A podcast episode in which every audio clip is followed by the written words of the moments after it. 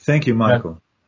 Thank you for leading us to the throne of grace. Thank you for your prayers and thank you for the depth of your heart. Um, may we all uh, find ourselves deeply, deeply moved by the things that rightly we should be moved by. A love and compassion for others and the suffering that they're going through. But the suffering of people in, in this life, uh, the suffering of people since the fall of our first parents, has been the context in which the good news has come. Uh, the good news of the gospel of the Lord Jesus Christ. So we turn now to our message concerning the resurrection, which is titled Brought Back from the Dead. We're going to be looking at Hebrews 13:20 to 21. And to note as we look at this passage, this is a benediction. This is the climactic benediction in the book of Hebrews, and it's a very powerful statement of the Christian faith. Now may the God of peace, who brought again from the dead our Lord Jesus Christ, the great shepherd of the sheep, by the blood of the eternal covenant, equip you with everything good that you may do his will, working in us that which is pleasing in his sight through Jesus Christ, to whom be glory forever and ever. Amen. Let's pray. Again, we come to you, Father, asking for your Holy Spirit, the Spirit's presence within us, knowing that the natural man cannot perceive the things of the Spirit, for they're spiritually discerned. And so therefore, we need the working of your Holy Spirit within our minds, within our hearts, within our lives in every way, that we might clearly understand your truth and take your truth into our lives to be fed on it, changed by it, and motivated, motivated in and through it uh, to do all that is pleasing to you. We know that we have not just life in this world as Christians, but we have a mission and commission in this world as Christians. You've called us to be salt. You've called us to be light. You've called us to love our neighbors as ourselves. Uh, you've called us to be those who bear the redemptive message of Jesus to this world. So, Lord, uh, do your great work in us so that we may serve you faithfully. For the name of Jesus we pray. Amen. Around the year 1926, a Mr. James Allen Francis, a Baptist preacher, uh, penned these famous words about Jesus. Here is a man who was born in an obscure village, the child of a peasant woman. He grew up in another obscure village where he worked in a carpenter shop until he was 30. And then for three years, he was an itinerant preacher. He never wrote a book. He never held an office. He never owned a home. He never had a family. He never went to college.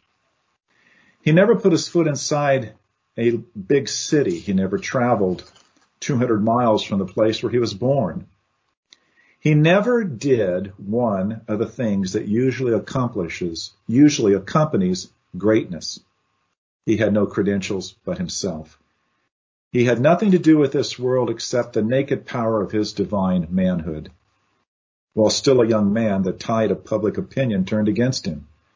His friends ran away. One of them denied him. He was turned over to his enemies.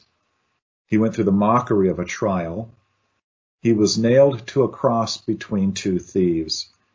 His executioners gambled for the only piece of property he had on earth while he was dying and that was his coat. When he was dead, he was taken away and laid in a borrowed grave through the pity of a friend. Nineteen wide centuries have come and gone, and today he is the centerpiece of the human race and the leader of a column of progress. I am far within the mark when I say that all the armies that ever marched, and all the navies that ever were built, and all the parliaments that ever sat, and all the kings that ever reigned, put together, have not affected the life of man upon this earth as powerfully as has that one solitary life. Now, many have read these words and uh, have praised them as a very fine tribute to Christ. But honestly, these words sound more like a eulogy than a tribute because it ends with his death.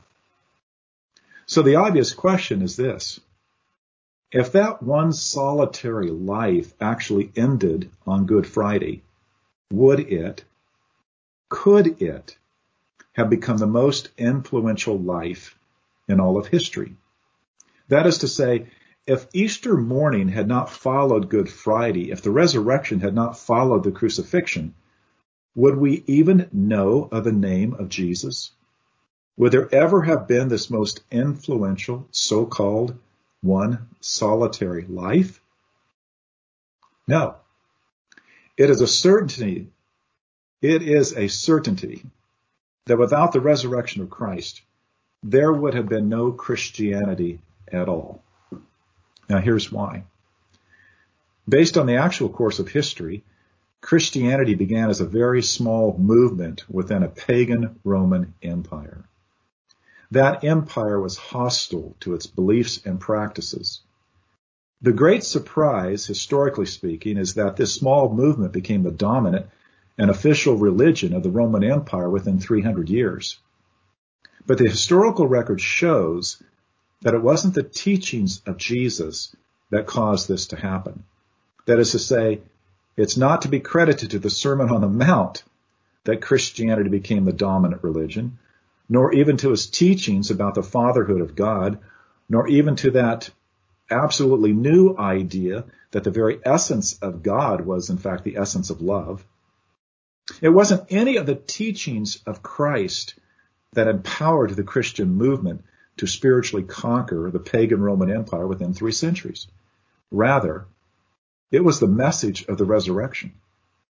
It was the passionate preaching of the resurrection of Jesus by the followers of Jesus that God raised him from the dead that in fact conquered a pagan empire. Christianity began with the resurrection of Christ. And this is the point of departure assumed everywhere within the New Testament writings. So in this benediction that we've looked at. It's embedded here. It is the central claim of our faith. God raised Jesus Christ from the dead. Now, this benediction is just simply one of several passages in the New Testament where you can read in, in one grand statement or two uh, almost a, a grand synopsis of the entire Christian faith. So, if you spoke about God as the God of peace, if you spoke about Jesus as Lord and the great shepherd, if you spoke about the followers of Jesus as his sheep, if you spoke about the death of Christ and his blood as the blood of the eternal covenant, if you spoke about the resurrection of Christ and about God at work within the sheep, equipping them to do his will in and through Christ, uh, if you taught that this was for the sake of the glory of Christ, even his eternal glory, then you would have pretty much described what Christianity and its teachings are all about. You would have pretty much summed up the great truths of the gospel, and all of these things are mentioned in this benediction. But here's the crucial thing to note. In this summary of the whole Christian message, the central hinge is the resurrection. God bringing Jesus back from the dead.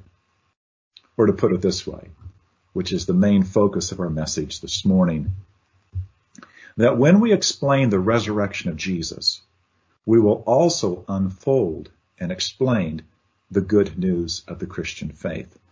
The resurrection of Jesus is the central hinge to the meaning and the message of God's good news to a fallen and broken humanity. So that's the task for this morning. It's the appropriate task for Easter to unfold the meaning of the resurrection.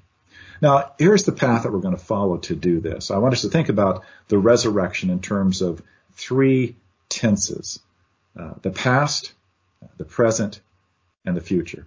Each tense has something significant to say about the resurrection and about the gospel. For example, with respect to the past, that is in, re- in reference to past history, uh, the resurrection is a necessary truth. It's the necessary truth. With respect to the present, that is, with respect to our own personal salvation, we have to conclude that the resurrection is the indispensable truth. And then with respect to the future, with respect to the life to come, the resurrection is the defining truth. Now, when we look at the resurrection this way, from these three perspectives, we will in fact be explaining the essential message of the Christian faith. The good news that God in Christ has come into this world in order to redeem those who have placed their faith and trust in Jesus. But first of all, the past tense. Uh, this matter of history the resurrection is the necessary truth, especially with respect to the history of the Christian faith. Now, the writer of Hebrews, who writes to first century Christian Jews, Christian Hebrews, um, in his writing, he makes this historical claim that is everywhere central to the gospel message. That is, God has raised Jesus from the dead. But then he also connects this to how Jesus has conquered the devil how Jesus is now seated at the right hand of the majesty on high, how he has, uh, by the resurrection now, the power of an indestructible and resurrected life. And with that power, he is able to save to the uttermost those who will draw near to God through him. And the writer makes it clear that because of the resurrection of Jesus, Jesus always lives to make intercession for his people. In other words, Jesus is all of this because God has brought back from the dead the great shepherd of the sheep. This claim is the indispensable truth with respect to the history of the Christian faith. It is the necessary truth to the history of the Christian faith. But we can say that the entire weight of the trustworthiness, the truthfulness, the veracity of the claims made about God and man and salvation rest on whether this claim is historically true. Unless God raised Christ from the dead, there is no Christian faith. Yet, at the same time, and for well over the past 100 years, there have been deniers of the resurrection from, from within the pale of Christianity. There's a whole host of men and women with advanced degrees who would call themselves Christian scholars who doubt or outright disbelieve the bodily resurrection of Christ as a fact of history. Let me just give you a couple of fairly current and recent examples. First from England. From within the Church of England, there's this bishop, the Reverend uh, Dr. John S. Spong, uh, in one of the books that he's written, this one's entitled Resurrection, Myth or Reality, he boldly asserts this claim, quoting him. A deceased man did not walk out of his grave physically alive three days after his execution by crucifixion. Uh, Spong is dogmatically certain Christ did not rise from the dead. Or take an American example, American scholar, uh, Dr. Marcus Borg.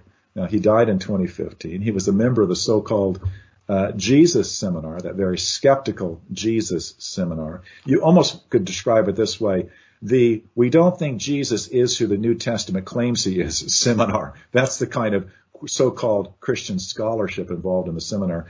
And so Dr. Borg likewise denied the resurrection. He said the denial of the resurrection, the fact that it didn't really exist, doesn't really matter to Christianity. Now, this kind of denial about the resurrection goes back even before the turn of the 20th century. It first began among European scholars and then American scholars followed. They began to say things like this. Although it's clear that the first disciples truly believed that Jesus rose bodily from the grave, no serious modern historian can believe such things as this. And then such scholars would continue to insist that Christianity is a valid faith. Uh, it can still connect you to God even if the resurrection is simply untrue. But that's exactly opposite to what the New Testament claims about the resurrection. Uh, in the New Testament, the claim is made that without the resurrection, there is no Christianity, there is no salvation at all. But before we look at that claim, I want to mention something about what we read and hear from the so-called new atheists. What they say about the resurrection makes them better friends to Christianity than what these so-called skeptical scholars claim. The new atheists recognize, more or less, that if Jesus rose from the dead, then Christianity has something to stand on. It has something to say. But if he didn't, then all of the so-called claims of the Christian faith, all the claims of Christ are bunk. And these claims, these claims are incredibly significant. Jesus claimed to be the Son of God, God incarnate. Jesus claimed to be able to forgive sin, to forgive moral guilt. He claimed he was the only way to salvation, that he was the only way to God the Father. He claimed he was going to rise from the dead.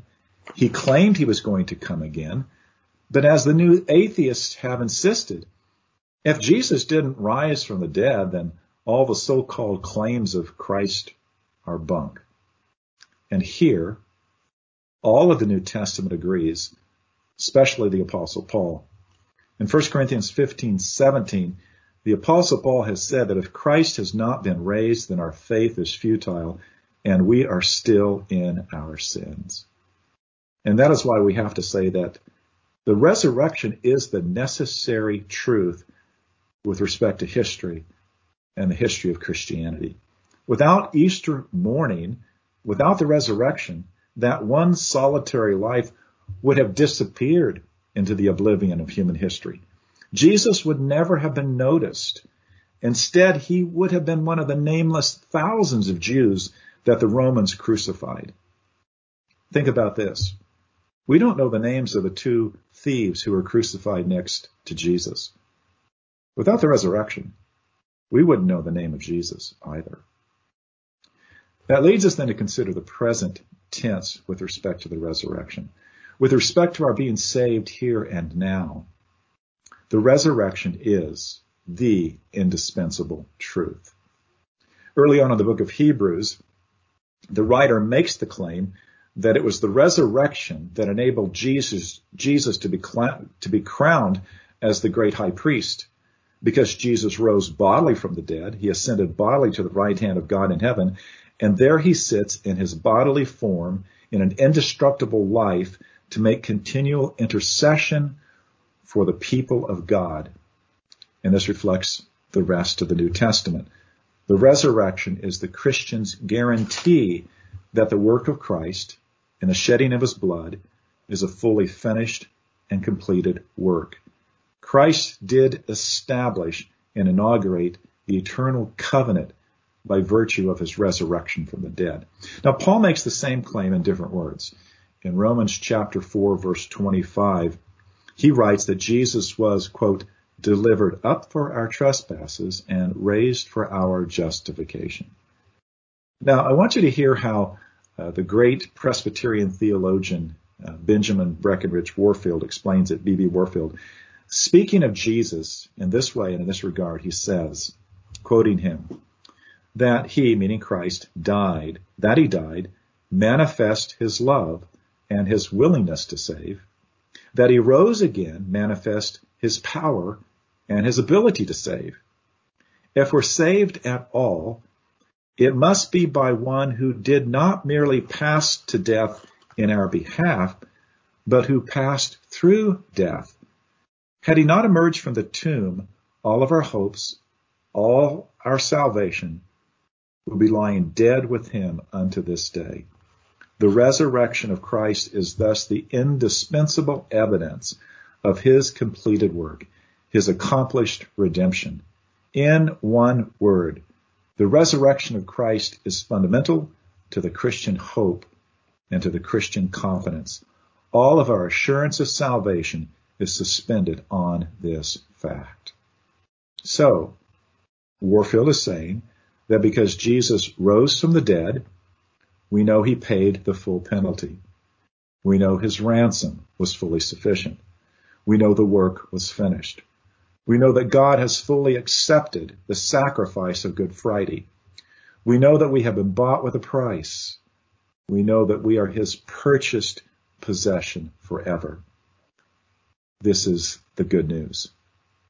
We do not have anything to add or anything else to contribute to what Jesus has done for our salvation. Rather, God is now equipping us and working in us what is pleasing to him through Jesus Christ. because the God of peace has brought back from the dead our Lord Jesus, that great shepherd of the sheep. And finally, to consider the future tense. With respect to the life to come, the resurrection is the defining truth. Now, once more, let me appeal to B.B. Warfield. Uh, what he says about the resurrection is this. He says, we've not exhausted the scriptural view of the power of his resurrection until we perceive that his resurrection drags ours in its train. In other words, Warfield is saying that the resurrection of Jesus necessarily brings about our resurrection. And this is the defining truth about the future life of the believer. The bodily resurrection of Christ guarantees the bodily resurrection of the believer. And this bodily resurrection is the essential nature of the afterlife and the life to come. Now, in this matter of the resurrection of the believer, the biblical faith stands in great and utter contrast to the rest of the religious world. All throughout history, virtually every religion has believed in an afterlife, a second world after death. So every sort of polytheism, every sort of pantheism, every sort of paganism, all have believed that when you die physically, your soul or your spirit passes into the spiritual world, into the spiritual realm of existence. Now, the nature of that spiritual realm of existence has been described with a great variety. You know, there's been a great range of ideas and conceptions. So you have the Greek underworld of Stygian darkness. You have the happy hunting grounds of the Native Americans. But that variety is because the ancient world and the world of paganism today has never had any trustworthy authority to give them the truth about life after death. But here's the one idea consistently absent in all of the pagan world. It is the idea that happens to be the cornerstone of what the Bible has to say about the afterlife, and that is the truth and the reality of the resurrection. You see, the focal point of paganism is that the afterlife, the next realm of existence, is wholly spiritual. Everything that is physical, everything that's made of material matter, completely passes away in this afterlife. Uh, this is the mark of all of the religious faiths that were at war with the people of God. All of them held that the afterlife was wholly a realm of spirit wholly a departure from the physical world, wholly a departure from any sort of physical existence. That is why paganism has always rejected the idea of a physical and bodily resurrection. Now, against paganism, you have the biblical conception of the life to come. In scripture, God has revealed that the final state of the afterlife is both spiritual and physical. And this truth is grounded in the doctrine of the resurrection. The uniform witness of the New Testament is that the hope of the gospel is not finalized by dying and going to heaven to take up a spiritual existence where we are going to be like angels, holy spiritual beings forever. No. The resurrection is a refutation of paganism, especially at this point. You know, it doesn't matter how many Greco-Roman philosophers or how central it is to Gnosticism and all of the mystery cults, it doesn't matter how much paganism has hated the physical realm and the physical body as weighing the spirit down as something that's either either they're evil in itself or something that's impediment to being truly spiritual. The gospel makes the physical resurrection from the dead the defining character of what the afterlife is all about. Jesus himself made it central to his teaching about salvation. That our salvation always points to the physical body and to the bodily resurrection in the life to come. Consider these crucial passages. From John chapter 5, verses 28 and 29. In this passage where Jesus teaches about salvation and the coming judgment, he teaches that everyone will have a bodily resurrection. Everyone will come out of the grave. He says, Do not marvel at this, for an hour is coming when all who are in the tombs will hear his voice and come out.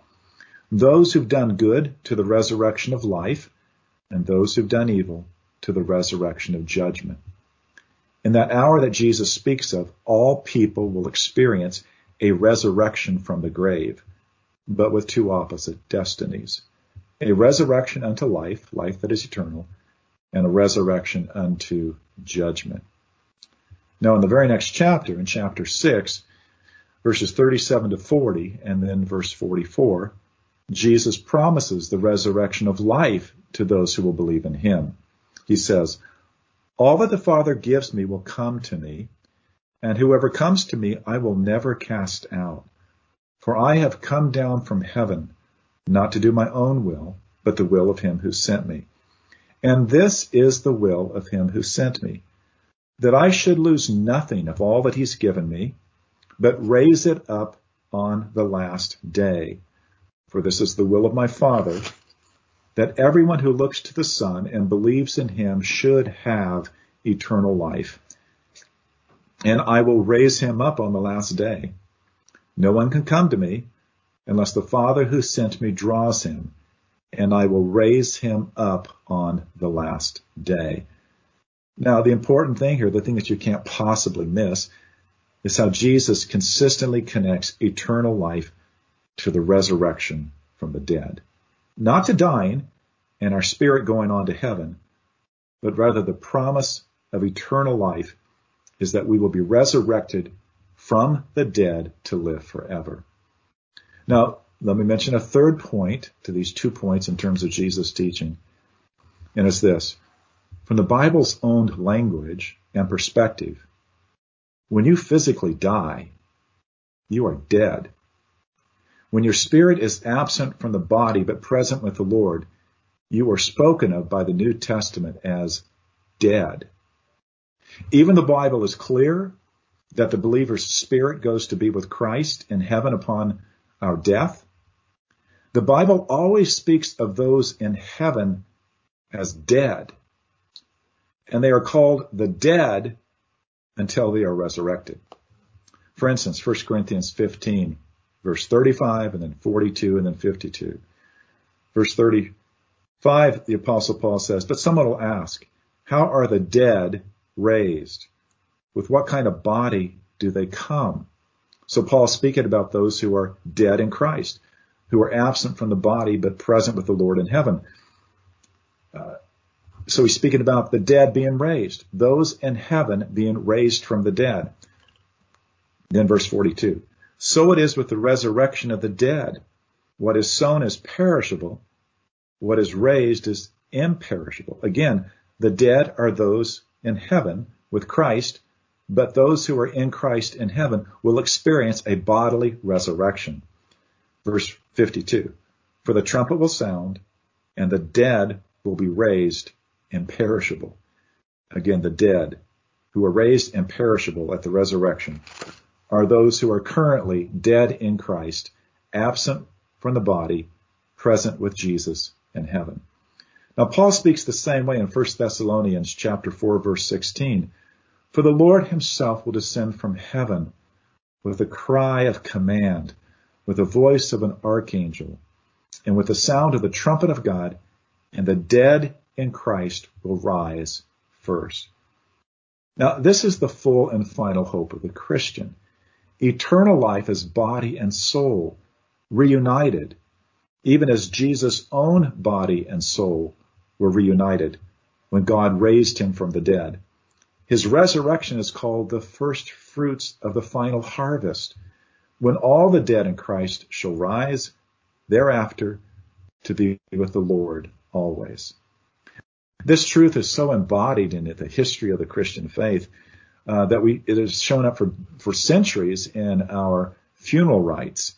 Uh, so it is practice across all spectrums of of Christianity that when the body is lowered into the grave, the graveside service will have words to this effect: uh, dust to dust, ashes to ashes, in the sure and certain hope of the resurrection from the dead through Jesus Christ our Lord. Even Ben Franklin, uh, in the 18th century, who was not a biblical Christian, but a Christian deist, believed that his afterlife hope was in a bodily resurrection from the dead. When he was a young man, he wrote his own epitaph. He writes, The body of B. Franklin, printer, like the cover of an old book, its contents torn out and stripped of its lettering and gilding, lies here, food for worms. But the work shall not be wholly lost, for it will, as he has believed, appear once more in a new and more perfect edition, corrected and amended by the author.